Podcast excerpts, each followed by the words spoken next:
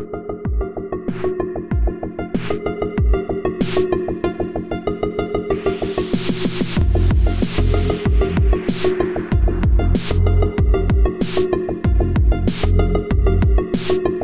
everybody, welcome to the Exit Podcast. This is Dr. Bennett, joined here by Zach Martin. He's an Exit member and an expert in natural language processing, which uh, is in the news these days as it's, uh, it's going to consume and destroy all human endeavors uh, this year. So I wanted to have an expert to come tell us uh, how afraid to be, what kind of obeisance to prepare uh, for our new NLP overlords. So welcome to the show, Zach. Yeah, thanks for having me. We'll see, um, you know, who has a job after all this shakes out. so, so tell us a little bit about your background and like what you, uh, how you got into natural language processing. Yeah, yeah. So first of all, I kind of have a non-traditional background into this. So most most guys in my world come from some type of statistical background, mathematics or or computer science essentially. So I actually um, didn't know what degree I was going to get in college and started just taking classes I was interested in. So I started taking a bunch of linguistics classes. And uh, then I got married in college and I was like, oh no, I actually have to make money now.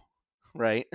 so I was like halfway through a linguistics degree and I'm like, well, what am I going to do with that? I'm like, I guess I go to law school or something. Like that's that's what a lot of people in that situation right. do. Um, but then I started talking to the professors and they were like, "Hey, NLP is the space to be. That's where you make money." And I'm like, "Okay, what's NLP?" And so essentially what I learned is it's where kind of computers and human language intersect. So it's natural language processing as opposed to computer language, which would be like your Java, your C, your your Python, those types of things are all computer languages. Natural languages being French, English, Spanish, etc. Right? Sure. And so being able to process natural human languages uh, via computers was kind of the the the idea there. So I, I kind of picked up coding um, somewhat on my own. I took a couple classes in college, but but kind of bootstrapped my own kind of coding background and and paired with kind of my linguistic knowledge, I, I ended up being the only one from my uh, graduate cohort of uh, linguistics bachelor's degrees to have a job lined up in the industry before graduation. So there's a lot of it seems like there's a lot of jobs like that where where it's really it's actually really valuable to be like a uh, a graphic design professional or, or, or, a creative if you can also talk to computers. Like I know a lot of front end guys who didn't start as software developers; they started as uh, essentially artists, creatives, and uh, and were able to basically they had to go learn to code so that they could do the kind of work that exists in those fields, which is all done with computers. So it's it's an interesting, uh, but but I think we're we're sort of entering this realm, or maybe maybe we are, maybe we're not. I want to ask you about this. Are we entering a realm with these chat bots and and natural language processing where you like actually don't need to be able to code to do some of these work or some of this types of work? Well, what I'll say is 100% you don't need to be um like you don't need to be the guy that you know can can write binary code and like make computers work. Like you don't need to be a hardcore computer science guy to to actually like be successful in kind of the coding world anymore. Because part of it is not even due to these AI things but just the fact that there's so many libraries and open source sharing of code that like you don't really need to know how to make a neural net to be able to run one on some data if that makes sense. And and now you don't even have to know how to code it necessarily although there is still some gap between the actual like implementation of some of these ideas like actually getting them to function on their own versus kind of hey look i did this one thing once and it kind of worked so yeah yeah so i was a i was a data scientist, you know, so called. And um, basically, so I, I my my capstone project for my um, boot camp that I was part of, I did a, a an NLP analysis of Game of Thrones. I took all of the script from from Game of Thrones, everything, every word uttered on the show, and I ran it through a essentially a black box in Python. I had no idea what that black box was actually doing, but it outputs some information about. I was basically trying to figure out: is there a, could I predict based on the words people used whether or not they were a commoner or a noble? So I had to go through and tag the data and this guy's this guy's noble, this guy's common, and uh, I am definitely not a computer science guy. I'm not going to learn binary. I'm not going to learn even really all that much Python. But because these libraries existed, I was able to like basically you have to know how to put in the input and interpret the output, and you can get a lot done. Yeah, yeah. Really, it's it's just a matter of um, kind of knowing how to set up the data to go into the black box, and then how to interpret it once it comes out. yeah. So, so yeah, and I mean that's that's what a lot of guys are doing in the data science space. Like there, there's definitely a need for those those guys with that higher level knowledge, and they're definitely making, you know, the huge huge bucks, and and doing research and that type of stuff. But if you're not a PhD researcher or something like that, like there's a lot of stuff you can do. Mainly just because a lot of companies are st- are kind of stuck in the Stone Age still. So so a lot of this AI stuff is is completely new. Um, but yeah, um, speaking of capstone projects, my final project for my final NLP class um, was I I used to read news articles and I would try to skim them really quickly to find out whether or not the the news site was left leaning or right leaning in their bias. Because like a lot of times you'll be like, ah, this this news site sucks, or or it's no good, and so I would kind of skim it and so I built a NLP algorithm that looked for certain keywords and weighted them based off of whether or not they appeared and uh, and kind of mapped out. I, I, scraped a bunch of news sites and then uh, mapped whether they were left biased or right biased. And, and so you proved before, like uh, any fake news stuff and and stuff like that. So you you proved conclusively to your professors that uh, that the the left wing media was out to get us, and uh, so much for the tolerant left, etc. yeah, exactly, exactly.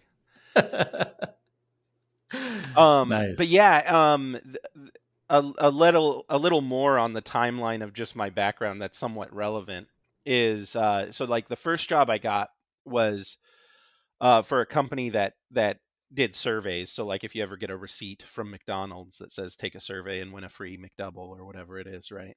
Or some you know hotels do it and airlines do it. Um, so this company um, did surveys, and I was building the NLP models that would flag what customers are talking about in the the plain text. So like, are they talking about the hamburger? Are they talking about whether or not it tasted good or bad? Right. And then uh, so so pretty rudimentary stuff, but I was using um, IBM Watson, which was like an early like AI tool, and um, but yeah, subsequently I've done a lot more like in the open source and Python stuff, but but that's kind of where I, I I got my start, and and a lot of the stuff that I was doing back in the day is is kind of being revolutionized by some of the newer developments in NLP, specifically um, transformer models and or large language models, which are like Chat GPT or GPT-4 that people have been hearing about. Yeah, there's a lot of cool stuff that's been done. I mean, it's and it's been going on for a really long time. Uh, my two favorite, because I'm like a, I definitely belonged in my MBA program. Like I, I'm, I'm like a business major kind of a guy. At, at, least like that's if I have to, if you have to put me in a marketable place, that's where I'm marketable. Um, I'm definitely not a technical guy. But what attracted me to data science was ultimately two stories. One of them was um, Walmart.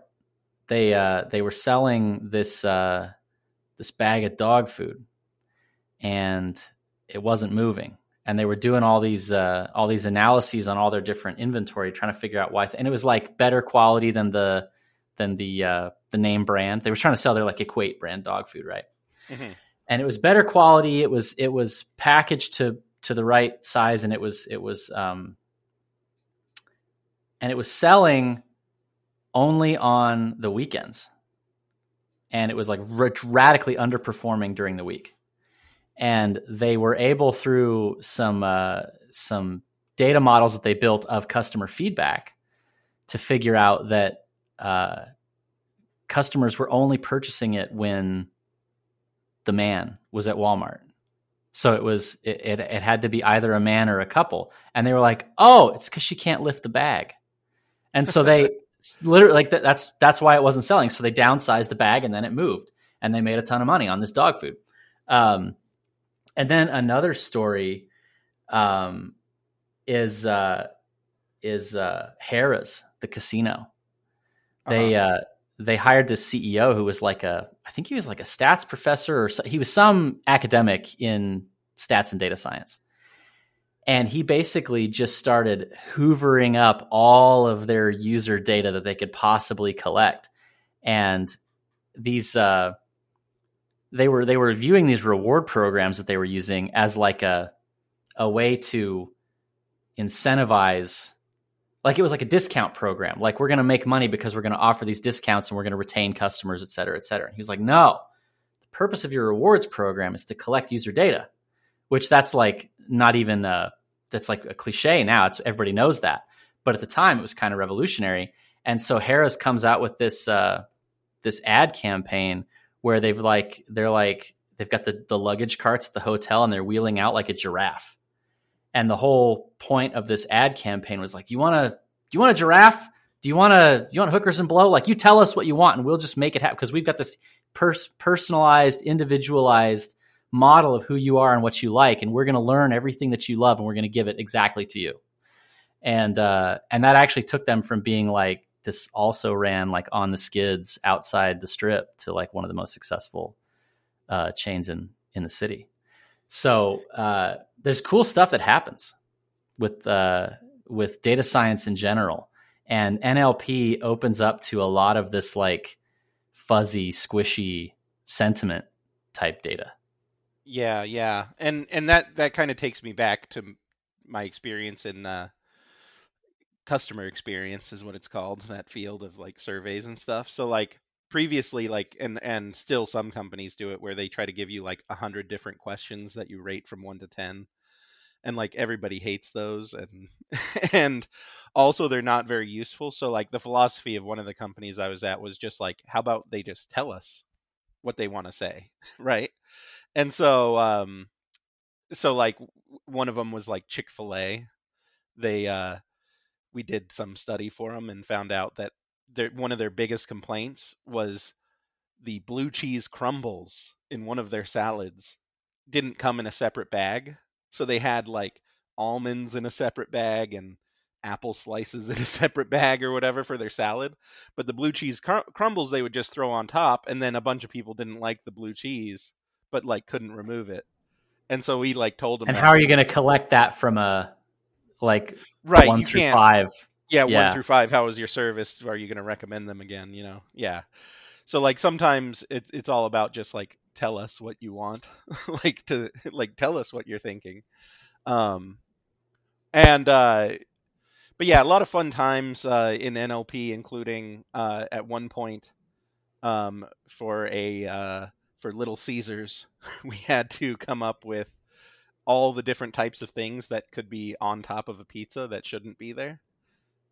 so we were like, all right, band aids, uh, you know, I don't know, needles, you know, what else? And so like that that was my task because I w- it was when I was kind of new at the company, and they were like, just write down all the most horrible things you can think of that could happen at a Little Caesars.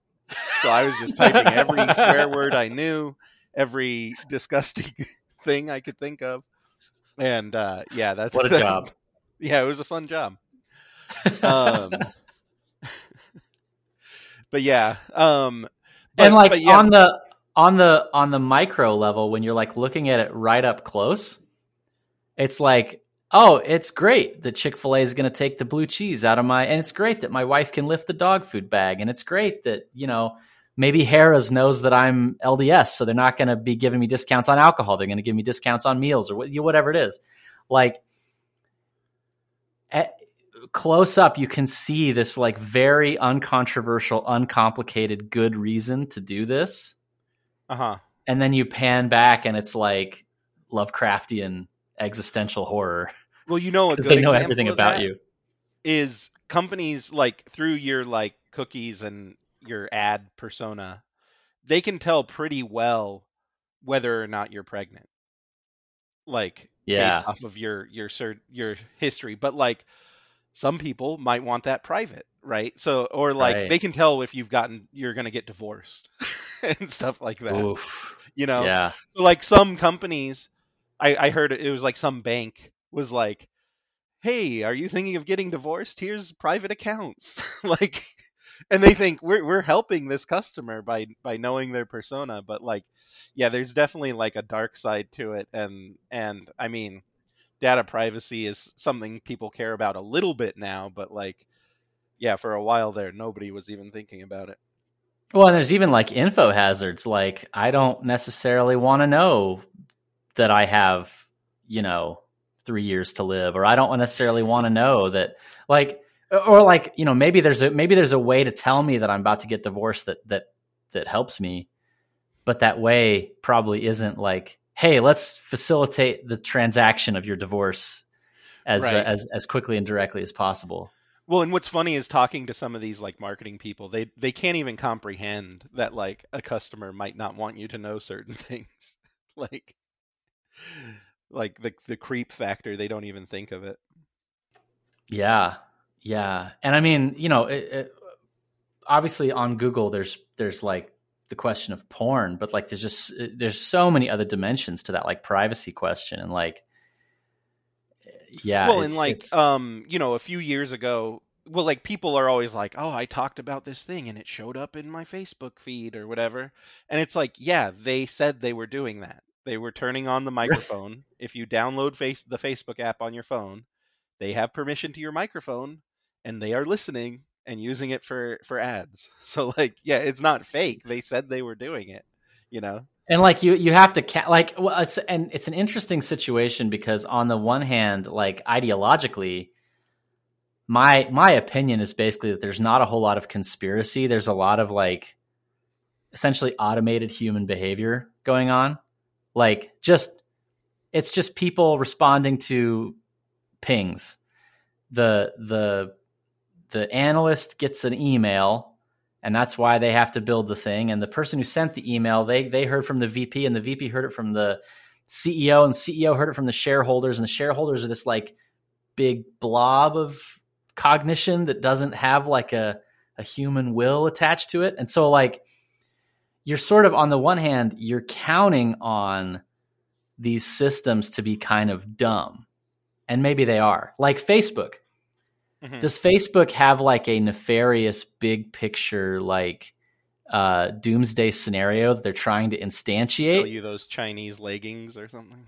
Yeah, or are they just trying to sell you leggings? Yeah, like exactly. Like and and and so far it seems like the answer is basically that there is no conspiracy and it's ju- but it, it's at the same time in the service of selling you leggings or selling you uh, a hotel room at a casino or selling you salads at Chick-fil-A they're building this edifice that is is just so incredibly dangerous Yeah. Yeah, and and like uh I mean they there's definitely some nefarious parts of it. Like they tested just showing people the like today is the day to vote. Like just putting that on the top of Facebook like changed voting patterns by like a substantial amount. like election changes. Yeah. amount. Just being and like who do you, and which way, which today." voters do you send that to you know Right, and and we found out like they obviously had a bias after like 2016 and stuff. yeah So yeah man it's crazy well so what do you think about kind of the uh the sort of like are there are there like buggy whip industries right now that are just going to be eaten by this technology Um, so like we are talking about like Chat GPT and stuff like that, or just Yeah. AI in general. Well, maybe let's start with AI in general and then specifically Ch- ChatGPT. Yeah, so I mean, honestly, I think it's stuff that was already being outsourced and automated that's going to continue disappearing. So, So they're replacing Indians and Filipinos, you mean? yeah, yeah. so basically that's it. Like like call centers are going to be, you know, it it's at a certain point um that AI bot that's like tell me how I can help you is going to be much more helpful than, you know, going through someone who barely speaks English and It's already close. Yeah. It's, It's already, already close. close. It's going to get even even better, right?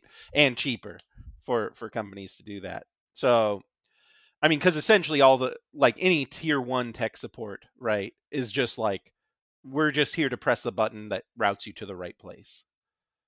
So like anything that's like that is is essentially um going away um there's definitely like jobs and i mean those who who have worked in in kind of the tech side of things there's certain jobs that are like um like nobody wants to do and those types of things are going to get automated away. So like i i honestly think like more of your like data wrangling where like your job is just to like say uh, we need to get this table and that table and put them together like Right. that is not probably the safest place to be in in the coding space right And nobody loves to be there anyway. although although um having worked in like regulated industries and and stuff like that there there's going to be regulations to come out around AI stuff and also like you know uh, I've worked at like banks and stuff and you can't just be like oh well we missed a record on accident Right. Right. so like to a certain extent there's always going to be kind of that manual backup check even if it's automated with AI so to a certain extent there may be like a resurgent of like you're just the guy who checks the AI and makes sure it does a good job you know but yeah. And I mean like in in uh in defense, if you have a security clearance, I mean they're never throwing those AI algorithms over the wall. Like that's just never I mean that they won't even half those half those shops won't even use Tableau. Like it's it's got to be like Excel and it's got to be like Excel 1997, not Right. Excel 2003. Uh, no, so- hundred percent. Like, like definitely government is behind. Like, pharmaceutical industry is still using stuff from the seventies. Like, and that's that's the thing is like, if you are interested in getting into coding, I don't think you have to worry about it like within the next five years by any means, and probably not within the next like twenty five years, because there's there's so much out there and there's so many different businesses and and really the only companies that are really making use of these AI algorithms and and a lot of them are not even doing a good job of it um are are like your Silicon Valley tech companies. So like yeah, you know, um they're they're way past kind of the baseline of of coding and stuff like that, but but there's so many big companies, old companies um and even startups that just like need you know we just need a model that predicts fraud that's it like so so if you can Yeah. do that like you're you're way ahead of of a lot of other people And so I take it you're not like a Kurzweil guy. You're not like uh this is this is going to eat everything. It's gonna it's gonna start accelerating its own development. i i don't i'm like i don't care about like you know is are we just part of an ai and uh, you know i don't know I'm, I'm not I, I don't really think about that type of stuff that often so like you know maybe uh but but just kind of being behind the scenes of this stuff and like knowing how like chat gpt works and stuff it's so not scary it's very like lame in how it works and so we've got a lot like a long way to go like to get any of this to the point where it's like you know gonna really disrupt the entire economy now that being said it's like, you it's know- like because they'll talk about like oh it's it's indistinguishable from like a New York Times journalist, and I'm like yeah, but that's because those people aren't human; they're robots. Right, It's- right. Says Like- nothing about actual like human creativity. Well, well, yeah, and it's mimicking, right? So, so it's it's been trained on on a training set that includes all of the New York Times, so it can sound like a New York Times person pretty well. But yeah, Right. you're you're not getting like any original thought out of it. But like, you know, what it will replace is like BuzzFeed listicles.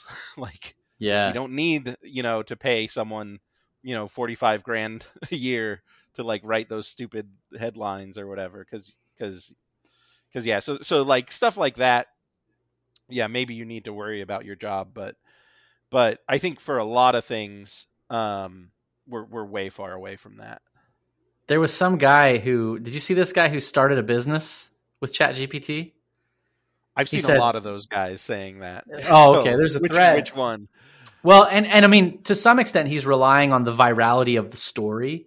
So it's like, you know, it's not really legit. But like, basically, he asked Chat GPT, like, "Hey, what's the best way to turn this hundred dollars into an effective business?" And Chat GPT says, "You should start a business in green uh, gadgets, green like household gadgets. That's a really good market. You should pick that." So he asks it like what should my domain domain name be and it's like well here's a couple suggestions he picks one he goes and buys like green gadget guru and he puts it on there and he starts just posting like affiliate links to uh to like amazon for Mhm. you know thematic gadgets. And part of like part of the reason that he he, he turned it into like 1500 bucks in like a week. So thousand or 100 100 bucks to 1500 bucks that's pretty good. But um to some extent, like I'm sure that he was driving traffic by saying, "Look at this neat application of AI," and that's you know, and then Google sees that it's getting traffic and it sends it more traffic, and so there's it's it's a little bit fake, but I it makes me think about like, man, if we're if we're no longer limited by the number of like content monkeys Mhm. and we can just like just endless trash like the amount of just just horrendous useless internet there's going to be can't even imagine. Yeah it it's definitely going to increase the amount like whenever like i was looking to buy like a vacuum cleaner and you're like this vacuum cleaner review you know try to check a youtube review. They're all like Right. ai generated now like all the top 10 results. And I, i'm like i just want to see someone using the vacuum cleaner. And it's all just like we just grabbed the top five pictures from google and then had a, a text uh, to voice read it out for us. Like, yeah which then i mean that muddies the water for algorithms that are based on that kind of feedback data right? Like there's going to be this thing is going to backwash on itself in a lot of ways especially because it's not one it's not one ai doing it. It's like a bunch of ais that you know maybe they're all creating theoretically content for each other Right, right, right. Because if it was one, then you could just be like, "Hey, did you write that review? Okay, exclude that from your training set." But can't do that. Yeah, So- yeah. It's it's um like it's it's kind of bleak when you think of that type of stuff. Although I mean, to a certain extent, you know, I don't know. The the, the problem is like what people don't really get about ChatGPT is the recommendations or the answers it gives are not necessarily supposed to be accurate. They're Yeah. just supposed to sound accurate. Right? so like if you say give me give me the best uh domain name for this idea. It will give you a domain name. It doesn't know if it's the best. It has no clue Yeah. if it's the best. It hasn't. Doesn't it's have- not like running a model on like, oh, which of these has the best. It's not doing any kind of modeling or data science of its own. No, no, no, no. So yeah, so like, and and uh, the way like because they framed it as a chatbot, which maybe I can get into like the history of that. Because they framed it as a chatbot, people interact with it as if it's like this intelligent bot. But what it Hmm. is, all it is, is it takes your prompt, so what you type, and it tries to match an output to that to what you typed as best as possible. So Yeah. whatever you write, it's going to try to match that as best as it can from it what it's been trained on. But it, it has no clue whether or not any of it's accurate. Now I, I've seen they've they've they've done some fine tuning on the newest version, so GPT four, that's supposed to like you know, be a little bit more accurate, but it still kind of has the same problems. Oh yeah, so so do go into the history of it. Tell me about yeah, like, yeah. how they, so uh, so part of this is is NLP kind of goes back to like the earliest days of computing, like back in like the 60s people were like let's train a bot to talk, you know, and they like IBM's like we got it speaking, you know. and um you know, and it's always been a thing where like, you know, they've had, you know, HAL 9000 and, you know, in, in sci-fi Right. they've wanted some kind of chat bot. That's that's been a thing. Um I built a chat bot uh, before this technology was out, and essentially what you're all you're doing is like uh, looking for keywords and strings, uh, and then trying to match that with a with an output that would be useful. And so sometimes you have certain like targets that you're trying to get people towards, and you're you're kind of building like a video game, you know, like a choose your adventure video game that's just a little bit more advanced. right. Um, but with kind of the onset of machine learning and, and kind of the advancements in machine learning that kind of took place probably within like the last 15 years, they've started, uh, you know, training stuff using machine learning. So like your your Google Assistant, your Siri, and your Alexa, they started coming out using these more advanced machine learning models. Um, so um, one of the issues though is um, if you're not just matching words to like certain responses, right? So you're like, if they say this word, we'll give them this response. Um, it's kind of hard to work with text data because it's not numerical. So so machine learning in general requires numbers. So you have to give it some numbers. So for instance, like a classic machine learning problem is like they they took measurements of three different flower species right? So they measured the stem length, the petal width, the the sepal length, and stuff like that. And there's three different species they know in real life. And you can use a machine learning algorithm to look at all those different measurements of the various like hundreds of different flowers of each species. And then you can try to like place them in what which species is there without actually knowing the answer ahead of time. If that makes Yeah, sense. I've I've actually used some of those apps. They're they're, they're pretty good. Like they're they're pretty effective at at correctly IDing. Uh, we made some jam in our yard out of some berries that we collected that we were uh, unsure what they were, but I was able to use like a couple separate apps to Mm. identify the berries, and they're like, "Oh yeah, that's that's autumn olives. You can eat those." And I I said, "Thank you, computer. I'm going to feed these to my kids." Yeah, so that's probably some type of image image based thing, right? So you take a picture and it'll search for it. yeah, yeah, Yeah. So um so yeah, and like that's another thing is pictures technically are hard to work with, right? Cuz cuz you can't just say here's a picture, do math on it, right?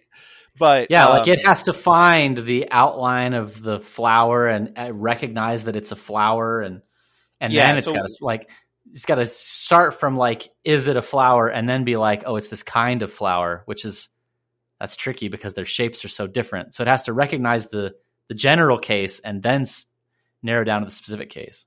Yeah, yeah. You can also do it on birds really easily too. um, something I found out. Take picture of a bird, it'll tell you the exact species.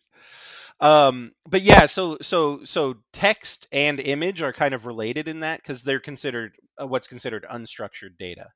So structured data being like percent And people intuitively understand that those are magical. Like when they Yeah. see a computer work with text and image, they're very impressed.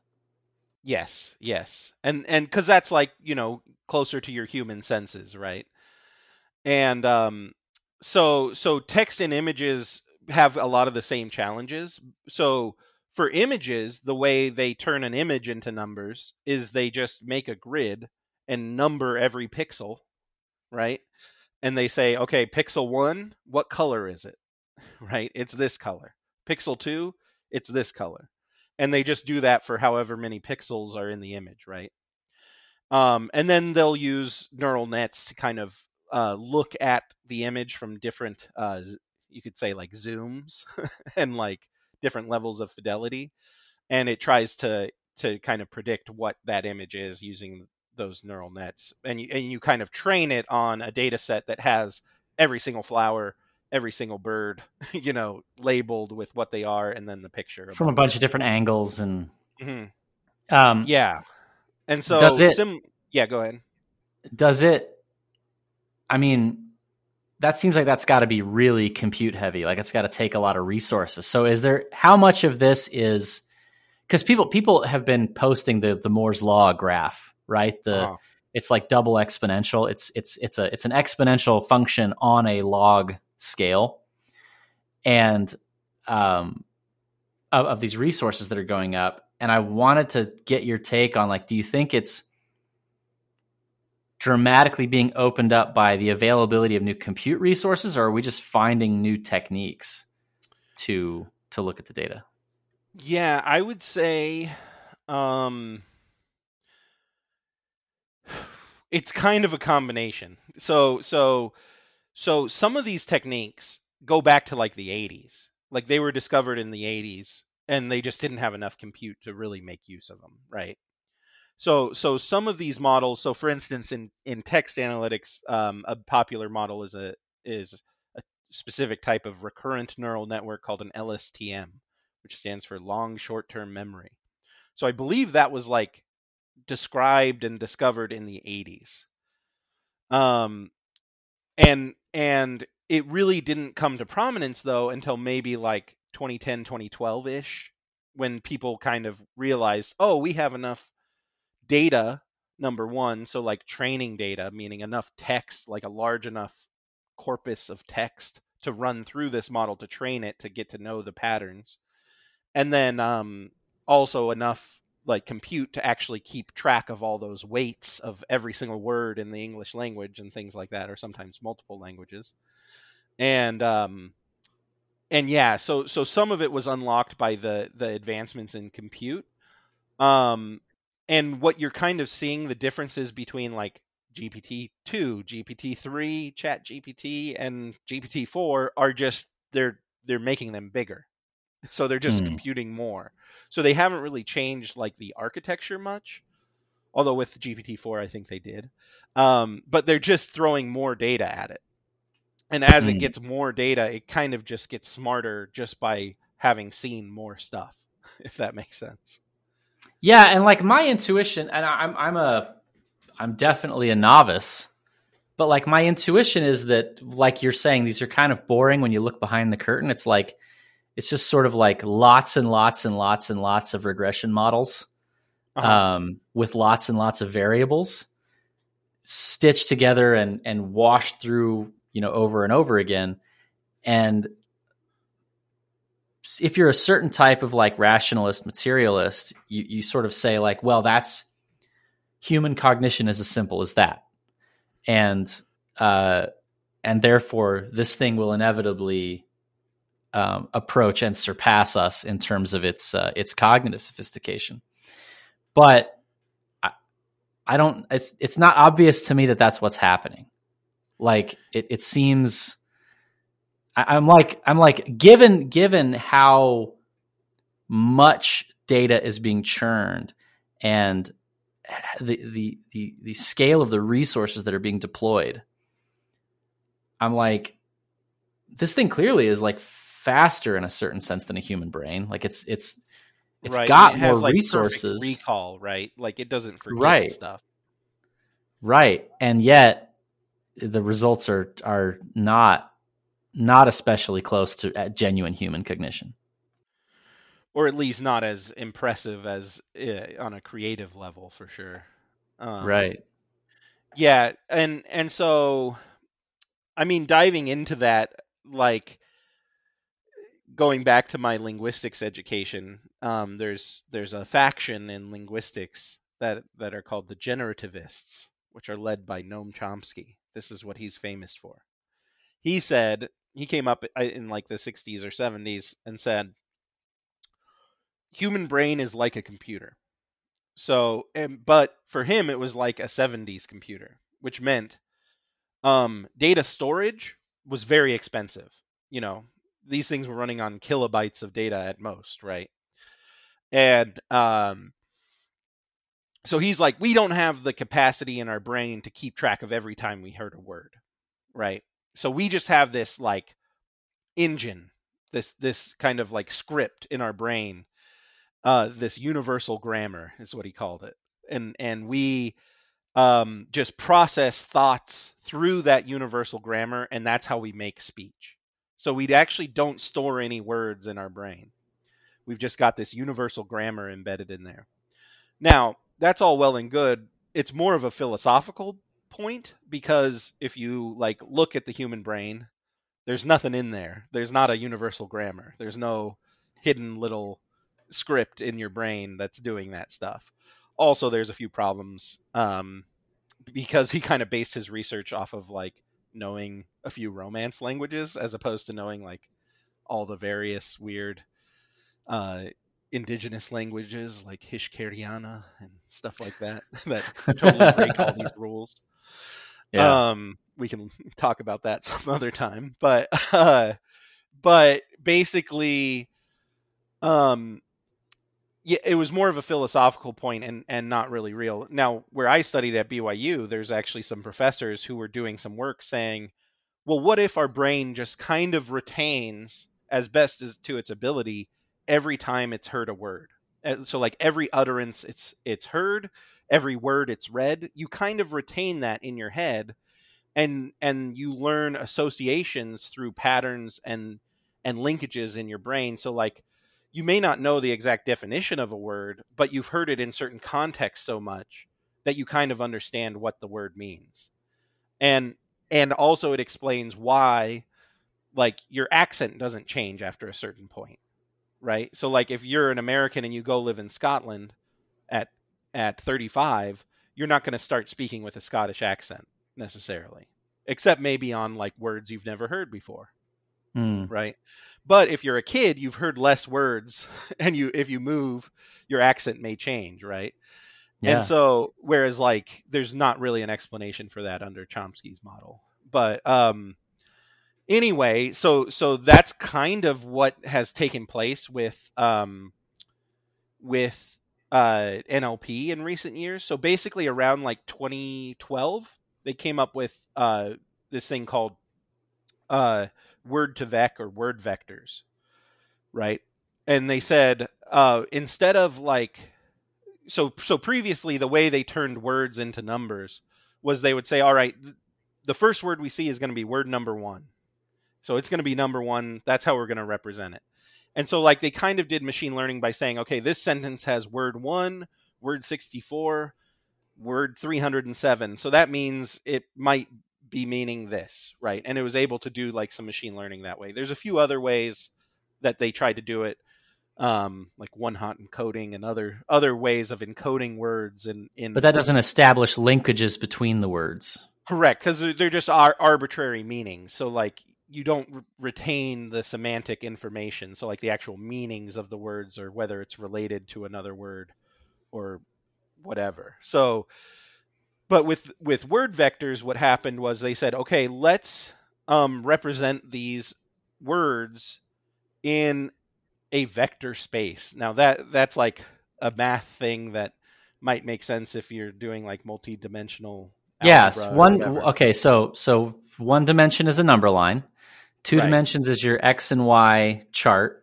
Nobody's going to see this video, but yeah. two dimensions is an X and Y chart. Three dimensions is that same chart in in 3D. So you've got three you got height, width, directions. Yeah. So, can, so, the way right. I explain it is is you're giving the word an address, right? Yeah. So so the address, for instance, like if you're in downtown New York and you want to tell someone where to meet you, you have to tell them, okay, meet me on this street that crosses with this street. So that's your your two dimensions right? And and then meet me on the 30th floor. That's your three dimensions right? So now they know mm-hmm. where to meet you. Now there are other dimensions such as like time in in reality that adds a fourth dimension. In in this word vectorization they're adding sometimes over a thousand different dimensions to these words. And they're they're essentially trained through the neural network but all it's doing is it's trying to place the word in a in a space that that is mathematically representable though hard to imagine once you get above three or four dimensions for the human mind, right. right? So but what ends up happening is they found out okay if we put the word king in um in in you know we we train it and we find out what its vectors are exactly so we place it in an address it ends up being closer to the word man than it is to the word woman right Mm. and then uh, what they also found out is that the distance between man and king was the same as the distance between woman and queen right so these Right. relationships also were preserved and and and so what ended up happening is through this very like simple process that's actually not super computationally heavy compared to other things they were doing um they were able to like retain information about words based on how it was trained. So so like i said that came out in like 2012 the next few years were spent um some some of the bigger companies like google said well what if we just take all of wikipedia and pre-train a model on everything in wikipedia? Right? Hmm and then they said what if we get more than that? Right? And so that they came out with these models called like GloVe and like other models that that essentially were like we're going to pre-train on the english language. So you're just going to have like it's already going to know what every word means before you even boot it up if that makes sense. Hmm Yeah. and and so that was kind of the start of these large language models which is what uh, gpt is one of them um, but then what end they kind of just kept making them bigger and bigger. But then 2017 um, google releases a paper called attention is all you need. Uh, and you can go look up the paper if you're interested. But basically they said we're going to use this thing in machine learning called the attention mechanism that essentially just allows these models instead of using what they were using before which were these lstms long short-term memory um, it's able to pay attention to larger contexts of words that rather than lstms kind of worked like a snowplow where they had no clue what was in front of them so like that's just like virgin snow. They have never seen it before. And then uh, what trails off behind them starts like getting more snow on it and starts covering up again. So it, it kind of forgets uh, so it, it can only remember like a certain window of of words and that's kind of how lstms work and then um, but this attention mechanism allowed it to pay attention to what's in front what's behind and kind of what was three paragraphs ago so that's why like when you do your predictive text on your phone it's based off of these older models and it starts looping around because it forgets that it's already said something right Right. Right. and then uh, but this this attention mechanism once again it's a very like simple thing but they just kind of figured out a way to do it and um and what it allows for is it can pay attention to this context and it actually does better at things like machine translation because it doesn't really care about word order as much Hmm. and uh, so so these these models came out and they they were called transformer models. So the T in GPT stands for transformer. Um, and What are the G and they? What's that? What are the G and the P? Um, they are generative pre-trained uh, Ah, transformer model. So okay. generative because it's kind of intended to generate text, right? Mhm. um, and then pre-trained, like it's a large pre-trained language model. Um, and so yeah, that's what. Uh, so like GPT came out, then quickly GPT two came out. That was like in 2019, and then GPT no GPT three came out in 2019. And uh, so I knew about it back then, and I was like, this is really cool. This is cool stuff. It can do cool stuff. I got access to the API. I was like playing with it. Then, you know, last what was it like last summer or something? They were like, "Hey, we're coming out with G- Chat GPT." Now, what that was was the the model released that was released in 2019, but packaged as a chatbot for g- the general public to use without an API token access, if that makes sense Yeah. right so so this like big trendy thing that came out last year was actually like a few years old and they just came out with an interface for it that's all it was Ah, so yeah, and that, that's been kind of my intuition as I've as I've talked to Chat GPT and as I've seen its output. It, it's it's kind of like it's not necessarily that there's been this quantum leap in what AI can do, Mhm. it's more just that like lots of us who don't know how to code are getting to access some of those tools. Yeah. Yeah. Yeah, yeah. Which And- that seems to me like a pretty good thing. Yeah. And and GPT two, for instance, like is uh, like a dumber version of it that's fully open source that you can just use however you want. Um, but yeah, so Chat GPT is just GPT three with a nice little wrapper around it for the layperson to use. Um, which is why also like when people use it, like I said, like they're trying to treat it like a bot, and they're like, "Hey Alexa, what's the weather today?" or whatever. But what, how you should really treat it is you're giving it an input and you want to get the the output based on what you tell it. So like some people in in a chat we were in, they were complaining like, "Well, it writes uh, dumb, like it doesn't write at a very high level." And I'm like, "Well, did you tell it to write at an academic level?" and they're like, "No." I just said, "Explain to me what Bigfoot is or whatever." You know, I don't know right. and but you have to tell it what style you want it to write in if you want it to sound like an author you can say hey can you sound like this author it's great at that. It's great yeah at that. yeah it's great at mimicking styles and and things like that so so kind of like trying to learn how to use it you kind of have to not think of it as a chatbot you have to think of it as like okay i'm giving it an input and i want a specific output so how do i get that output Yeah, yeah.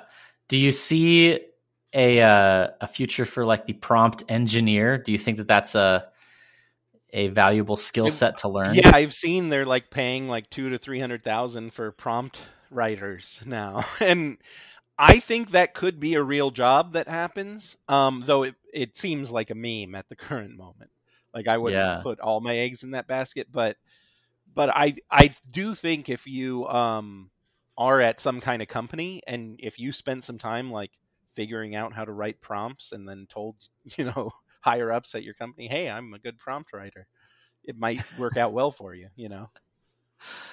Yeah, you'd, you'd probably just have to show them some outputs, right? Like I, I told it to do this and it did this and Mhm. And and Yeah, I'm I- actually thinking of running a uh, prompt writing like like webinar as as part Yeah. of my thing. I would attend your prompt writing webinar. I think that's because I, I have sort of some vague intuitions about how this thing could be used, but I uh, I haven't been able to I haven't been able to make it do exactly what I want, and I can tell that I'm missing something about the architecture. Like I'm not catching Mhm. what it's designed to do because I've seen it do some pretty extraordinary things. Um, and I, I, I wonder if so if somebody is coming out of college, right, and they're like, I want to. This AI stuff is cool. Mhm. Would you actually, at this stage of the game, with the tools as they currently exist, would you actually tell someone, "Hey, linguistics is a pretty valuable thing to understand"? Yes. Um, I'm very pro linguistics, but that may be uh, my own bias. But like, I mean, so like if- you know, obviously, like I think econ's cool, but I would never tell someone to major in economics. Right, right. So I was actually talking to my little nephew who just got accepted to BYU. And and so he was like asking me about AI stuff and and I was talking to him about exactly this. Like if I had to do it again, I would have majored in linguistics and minored in computer science just to Hmm. get more of that code credentials behind me. Um but um that being said, there's very few. There, I don't think there's any colleges that offer NLP as a as an undergrad focus. Hmm. Um, BYU being one of the only schools I know of that even has NLP courses in their undergrad program for linguistics. So most schools where you're learning linguistics, you're just going to learn Chomsky philosophy, Ah, and it's a you know it's a bachelor of arts that you're getting. right. Um, but just due to the fact that BYU is like very anti Chomsky for some reason, all the professors Well, there hate Chomsky. I, I actually, I mean, so maybe we can we can talk about this a little bit. Um, I, I actually, you know, despite all of the sort of press around BYU and and and some of these professors who suck really bad, uh-huh. like most of the programs that I've been involved in or seen firsthand they're you know they're they're they're libbed because it's academia, but even even to the granular level of like, are we about Chomsky or not?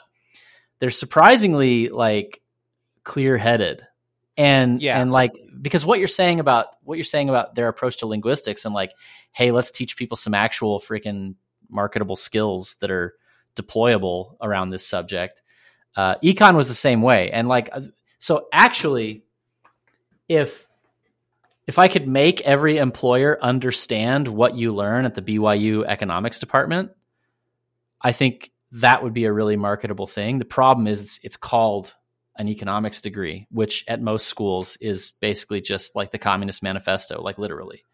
Right. And and and so uh, because we did we did regression analysis, we did we did like lots of data work. Mhm. Um, it was kind of a proto data science degree, and that was that, honestly that was like kind of what made me think. That was my first jaunt into like oh, these are business questions. These are like technical questions. These are empirical questions that I actually find interesting. And I could actually, you know, build a career around this. I wouldn't want to, you know, neck myself all the time. And, and I think, uh, so, so yeah, I, I, that's sort of, you saying that about the linguistics program makes you, actually makes me kind of affectionate for our, uh, our shared alma mater a little bit. Yeah, yeah. Well, it, it was a very unique place for linguistics, like I said, and I kind of stumbled into it just trying to be lazy in school. So, um, but yeah, so so this is, and maybe this is a good transition, but this is uh part of the reason why I'm I've started Shaolin AI is for undergrad, um, you can't take a data science undergrad, even though there's a million jobs for it, right? you can't do a data analytics undergrad. There's there's a computer science degree where you may do that in one or two classes, but you're going to spend, you know, 50% of your time learning C, which you don't need to know if you're going to be a Python coder or an R coder, right? like Right, you don't need right. to know like base machine code and stuff like and like the theory behind computational stuff. Like if you're just going to be running packages, like who cares? Yeah, the curriculum is definitely built around the, the tastes of like nerds of a certain flavor. Right, and it, it's very academic in its nature. So you're you're learning like academically why is this important when really you're trying to get a job as a data scientist. Why are you wasting time learning a skill that you're never going to use, right? Now, if you're going to be a software engineer, yeah, you need to do the computer science degree, but we've got these this whole new class of jobs not to even mention the AI class of jobs that's like one step beyond data science, right? Um that like you can't even get an education on in a, in your undergrad if you want it. Now there are plenty of like masters programs and things like that around, but you know you'd have to sit through four years, then go pay another however many millions of dollars to get your your masters in NLP or data science. And once again, even there, a lot of those programs are very academic and research focused and not really tr- trying to get you to get a job in the industry. So like that's a problem. Like we'll we'll look to get PhD level people on our teams, and it's like it's like um you know they come out and they they have no business sense they have no clue what we're trying to do and they're just like well this is an interesting thing i could write a paper on it's like well we're not writing papers you know? So like um yeah th- there's kind of this whole disconnect between the the pedagogy of of uh, universities and the actual jobs that are out there that are like fun good paying jobs. I don't know. Yeah, yeah. It's and, and so to to introduce that a little bit, you uh you came to exit with this concept for a boot camp because you you run boot camps professionally, right? You uh, you facilitate uh, some boot camps, so you know how the curriculum runs, and and you and I have compared notes on what your boot camps that you teach are like and what the boot camps I attended were like, and it's they're all the same. It's it's yeah there's a there's a very clear, very well defined set of things that every data science program needs you to understand, and it's basically like a couple of weeks of basic stats, a couple of weeks of uh, of Python, and a couple of weeks of let's bring the stats and the Python together, and Mhm. then you do a capstone project. And so you had the the idea of let's let's jump into that environment with because these are these are not uh there's not like one solution to this there's like it, it's like mowing lawns like you're not going to run out of uh, of lawn care businesses because you need to have people to babysit the coders to babysit the learners right so mm-hmm. this is a this is a business model where you know even though you've heard of a million different data science boot camps there's not enough data science boot camps because because you, you it's it does it doesn't scale up. It doesn't universalize. Yeah.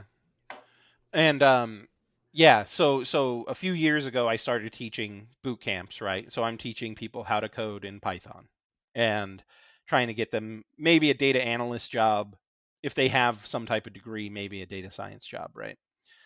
Um or if they're just super with it you know and and I've seen a, a, bunch of success from it even though like the curriculum I was going through was sometimes frustrating in its quality I guess um yeah. and so you know I was sitting there and I was like um but but then also I I kind of was at a different job at the time and I had this this kind of existential dread of going to work in the mornings but then I was teaching a uh, boot camp at night and I was I looked forward to it every night. It was fun. I enjoyed it, and so and turns out I'm kind of good at at teaching, I guess.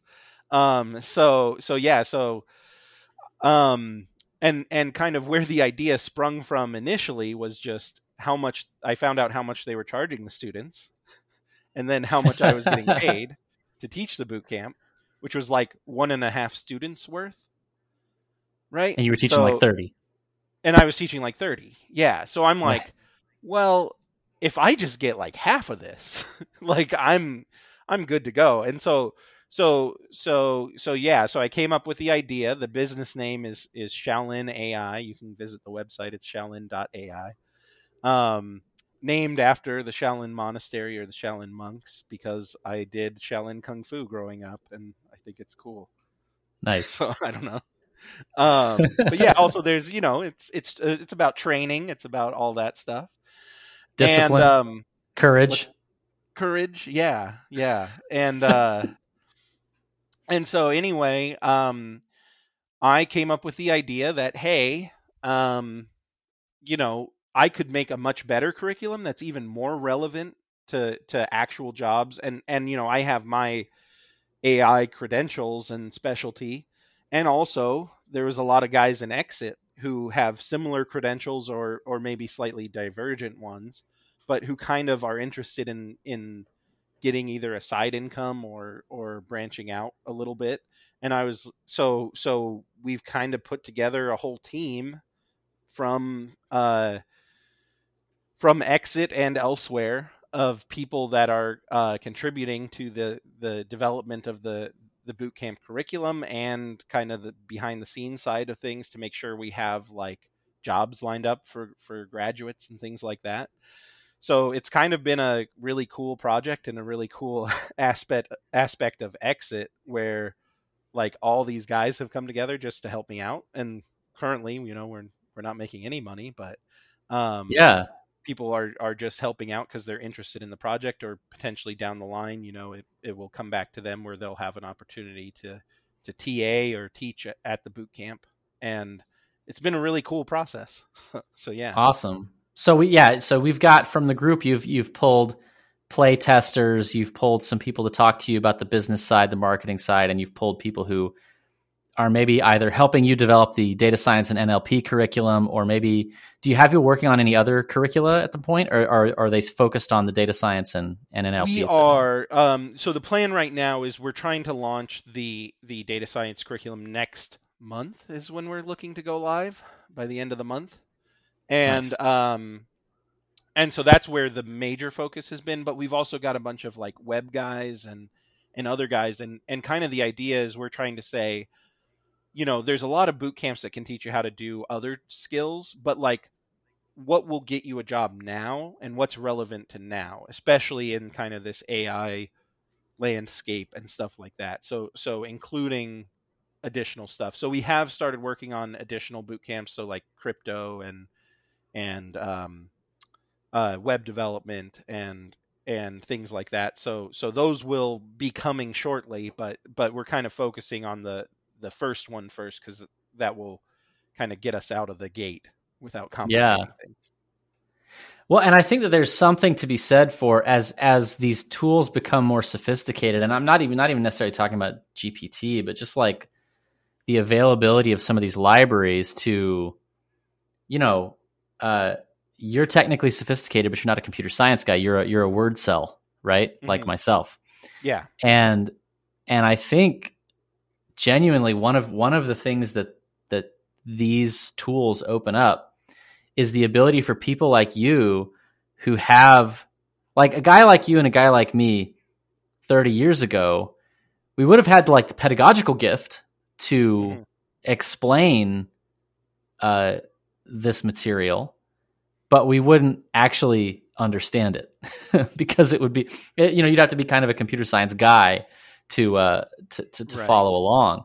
And, and most I think computer science uh, guys have no ability to communicate. None, none whatsoever. And so and so creating by by just shortening that gap and allowing you guys like you, guys like me to jump across it, I think it facilitates a, just a whole universe of of transactions that, uh, that that produce a lot of value. So that's that's really exciting, man. Can you tell me a little bit about how uh, how you used the group? Because like we didn't have at the time like a protocol to hand you for like, hey, this is how you find your partners and this is how you get started. So can you tell me about that process? Yeah, yeah, and it's been kind of a learning process because, you know, I'm not necessarily um you know, a hardcore um entrepreneur in any sense. You know, I've just been a W2 guy my whole life, you know. So so a lot of this stuff was a learning curve for me, but um, what was cool is we kind of just described the goal, and and um, some people just showed up from that, and so people who were interested in the in this the goal, and um, and they've been super helpful and and you know I've gotten to know a lot of guys in the group much better through this process but then also um kind of uh, as we hit roadblocks or um, gaps in our knowledge base of what we had, we'd kind of throw it out to the the different specialties. And there's enough people in Exit that you know someone knows something about something. so um, yeah. Yeah. So yeah, so when I didn't know how to start an LLC, it turns out a couple guys had a, like a bunch of things for for doing that. So like the business side has been kind of cool, and then then like working on the technical side, it turns out we have some some other like really cool AI NLP heavy hitters in the group that have yeah. kind of stepped up to offer advice. And some really um, impressive technical guys for sure. Yeah, I'm not going to name drop or whatever, but yeah, they're they're up there. um, so uh, so yeah, it's it it's been really cool just to see who shows up. Uh, some of the challenges has have just been, you know, being in this remote uh, group how do you like keep the communication lines open how do you make sure everybody knows what's expected of them and what's not expected of them and and stuff like that but but we've kind of been figuring out we've kind of settled into like a core team now i feel like and um and and i'm hoping that that this uh, project will will eventually also give back to either the guys who join exit who are interested in getting coding skills, like they can come to a exit approved coding yeah, camp. Absolutely. Or, um, you know, and also just uh, you know, potentially getting guys hired as TAs so they they can get experience in the industry. So like they have like a company with AI in the name on their resume, and they can go from right. there and and and and get out there. So so yeah, it's been cool.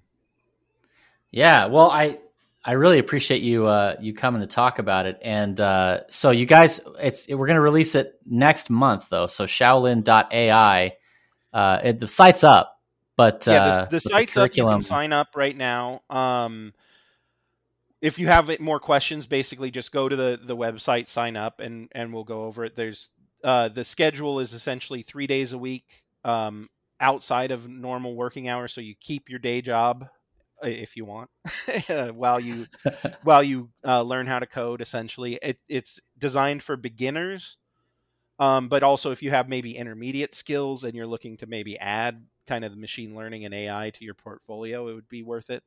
Um, and uh, it's a six month boot camp. So after six months, you should you'll essentially have like a really fully fledged GitHub that can be used as your portfolio for getting a new job. And and uh, we're we're new, but I've been teaching boot camps for a while, and um, we've had a lot of success stories of of students that I've taught that have, you know, I had one guy who was a warehouse worker you know stuffing boxes with stuff and now he's he's working as a data analyst at at a at a tech company making a lot more money than he was. And we've got a, awesome. you know a bunch of stories like that so. Well it's it's it's really exciting man. Like i love to see these kinds of things take off because it I, I love the way that it nourishes the group right? Like number one these guys yeah can the guys who have the knowledge can teach the guys who want to learn can can show up and, and and be part of it. And and I think uh, so I just I, I really appreciate you uh, taking the initiative to to set it up man. And it's it's uh, it's great to hear from you. So thanks for being here man. Yeah thank you. All right. Yeah if you want to get involved with what he's doing it's shaolin.ai if you have a project like this that uh, that you want to come build in the group we definitely have the lawyers and the accountants and the technical and basically any any expertise that you want to start a business. We've got the guys in here, and and many of them are looking for uh, projects to attack. All right, so but you can but you can learn about all that at uh, at exitgroup.us and uh, come check us out.